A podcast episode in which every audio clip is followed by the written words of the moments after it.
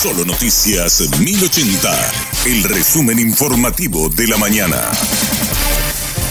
Hola, soy Susana Arevalo y este es el resumen informativo de la mañana. La Secretaría Nacional Anticorrupción remitió a la Fiscalía nuevos elementos relacionados al avión iraní. Los datos podrían ser relevantes en la investigación y fueron proporcionados por la Dirección Nacional de Aduanas. El ministro Federico Hetter explicó que el análisis documental permitió detectar inconsistencias en las facturas entregadas a la aduana de Paraguay y a la de Aruba. Tenemos por un lado la factura expedida por la empresa Tabacalera del Este, que tiene un número de factura, tiene un número timbrado, una razón social y hemos constatado a partir de la documentación remitida por la Dirección Nacional de Aduanas que existe otra factura con el mismo número con el mismo timbrado y la misma razón social, pero que contiene datos que difieren de la factura que fue presentada acá ante la aduana paraguaya. En la factura presentada ante la aduana paraguaya, emitida por la empresa Tabesa,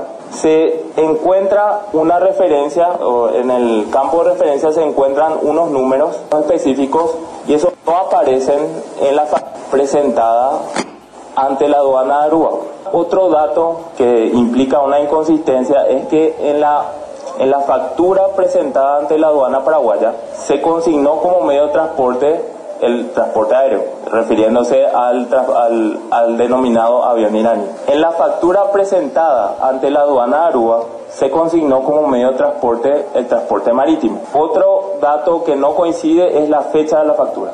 Otro dato que no coincide es el monto de la operación. En la factura presentada ante la aduana paraguaya se consignó el monto de 777 mil dólares. En la factura presentada ante la aduana Aruba se consignó el monto de 754 mil dólares.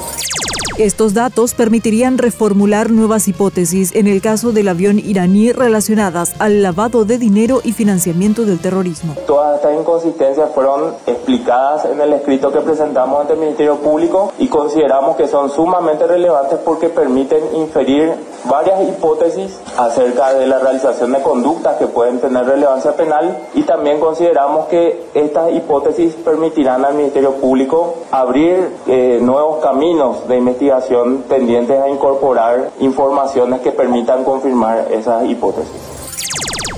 Un total de seis allanamientos realizaron la Fiscalía y la Senad con el apoyo de la Fuerza de Tarea Conjunta en Asunción y Pedro Juan Caballero. Los operativos se realizaron con el objetivo de recabar evidencias con respecto a un esquema de lavado de dinero proveniente del narcotráfico a través de casas de cambio. Este esquema fue presuntamente establecido por Miguel Ángel Servín, alias Celular, detenido en octubre de 2021 en el marco del operativo Belia. Los allanamientos se realizaron en casas de cambio en Asunción y Pedro Juan Así como en una vivienda. Cuatro personas resultaron detenidas y se incautó una importante cantidad de evidencias, entre ellas 1.5 millones de dólares en efectivo. Una persona que sería integrante fundamental del esquema criminal logró escapar.